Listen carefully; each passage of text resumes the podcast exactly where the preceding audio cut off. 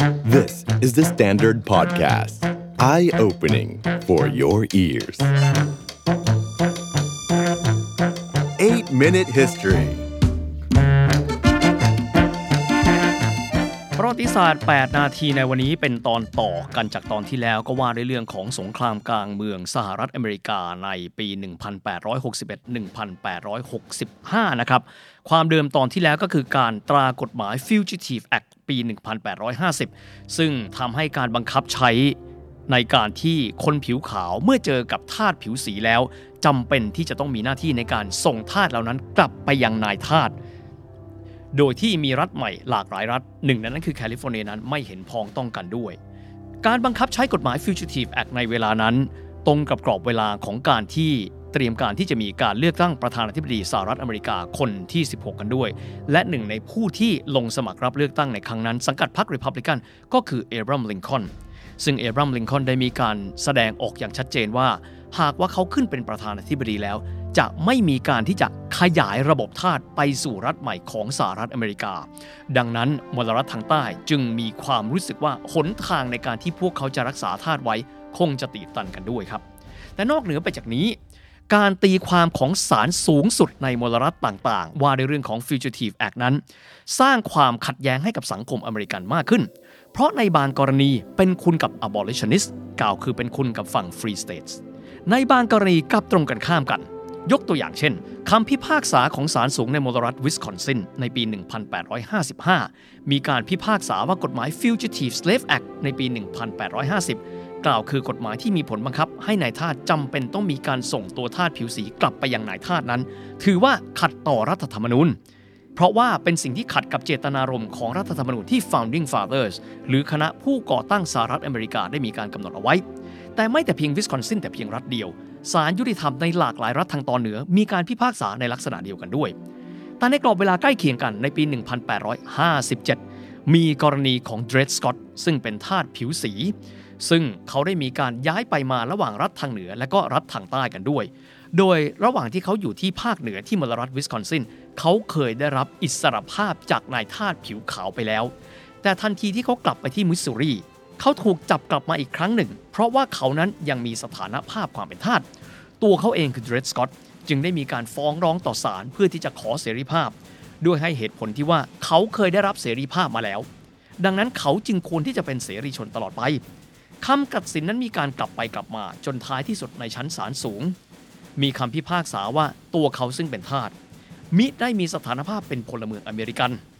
ดังนั้นจึงมิได้มีสิทธิ์ในการที่จะยื่นคำร้องตั้งแต่ต้น สิ่งเหล่านี้แน่นอนครับ สร้างความไม่พอใจแก่เหล่า abolitionists นอกจากนี้ยังมีความขัดแย้งทางความคิดระหว่างคนผิวขาวกันเองในประเด็นนี้ และนำไปสู่เหตุการณ์ความรุนแรง เมื่อฝั่ง abolitionist หรือฝั่งที่ไม่ต้องการที่จะเห็นการมีท่าดีต่อไป ก็คือจอห์นบราวน์ซึ่งเป็นชายชาวคอนเนคติคัตก่อเหตุการณ์สังหารหมู่ผู้นิยมการมีทาสและเหตุการณ์รุนแรงที่แคนซัส จนกระทั่งนำไปสู่กระบวนการยุติธรรม โดยจอห์นบราวน์ถูกตัดสินประหารชีวิตในอีก 2 ปีต่อมาคือปี 1859 นั่นก็คือ 2 ปีก่อนที่จะเกิดเหตุสงครามกลางเมืองนั่นเอง ความวุ่นวายนี้ไปกันใหญ่พอสมควร รัฐทางใต้ เชื่อว่าหนทางแห่งการประนีประนอมนั้นจบสิ้นลงไปแล้ว สิ่งที่พวกเขาคิดในเวลานั้นคือ เขาจะใช้สิทธิตามรัฐธรรมนูญคือการถอนตัวออกจากรัฐบาลกลาง คือรัฐบาลสหรัฐอเมริกาแล้วไปตั้งประเทศใหม่ พวกเขายึดหลักการที่ว่า ในตอนที่รัฐต่างๆ เข้าร่วมในสหรัฐอเมริกา ก็เข้าร่วมบนพื้นฐานของความสมัครใจของแต่ละรัฐ ถ้าพวกเราไม่อยากจะอยู่ พวกเราก็ถอนตัวออกจากสหรัฐอเมริกา แล้วไปตั้งเป็นกลุ่มรัฐใหม่ก็ได้ สิ่งนี้เรียกกันว่า secession มาจากคำกริยาที่ว่า secede ก็คือการถอนตัวนั่นเอง ณ เวลานั้นมี 11 รัฐที่มีการถอนตัวจากการเป็นภาคีของสหรัฐอเมริกา หรือ USA มีการตั้งกลุ่มรัฐใหม่ที่เรียกกันว่า Confederate States of America หรือ CSA แปลเป็นไทยว่าสมาพันธรัฐแห่งอเมริกา ก็คือ CSA แตกต่างไปจาก USA เดิมนั่นเอง 11 รัฐที่มีการประกาศเอกราช และรวมตัวกันใหม่ภายใต้ชื่อ CSA Confederate States of America ได้แก่ South Carolina Mississippi Florida Alabama Georgia Louisiana Texas Virginia Arkansas North Carolina และ Tennessee กันด้วย เมืองหลวงของ CSA ณเวลานั้นอยู่ที่เมือง Richmond ในมลรัฐเวอร์จิเนีย โดยที่มี Senator หรือวุฒิสมาชิกจากมลรัฐมิสซิสซิปปีคือเจฟเฟอร์สันเดวิสเป็นประธานาธิบดี หลังจากนั้น 6 พฤศจิกายน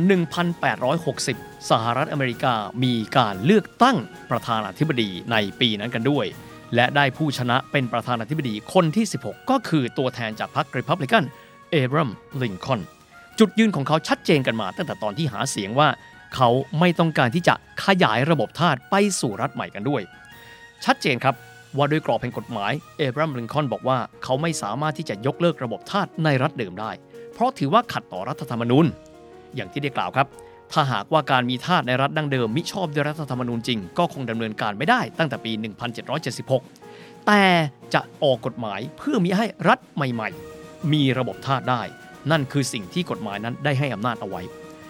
แต่อย่างไรก็ตาม โดยการที่เอบราแฮมลิงคอล์นเองต้องการที่จะรักษาบูรณภาพแห่งสหรัฐอเมริกา ความเป็นหนึ่งเดียวของรัฐอเมริกันทั้ง 50 รัฐทำให้ฝ่าย Union ก็คือฝ่ายทางเหนือหรือว่า USA จึงจำเป็นต้องเดินหน้าในการรักษาความเป็นอันหนึ่งอันเดียวกันของรัฐสมาชิกทั้งหมดกันด้วย วัตถุประสงค์ของลิงคอล์นในเวลานั้นชัดเจนครับ คือการต้องการให้รัฐทุกรัฐของสหรัฐอเมริกา ยังคงรวมตัวกันเป็น Union รวมตัวกันเป็นหนึ่งเดียว โดยไม่มีรัฐใด กลุ่มรัฐใดประกาศแยกตัวออกไปตามหลักการ secession ซึ่งสมาพันธรัฐนิยมได้รวมตัวกันในตอนใต้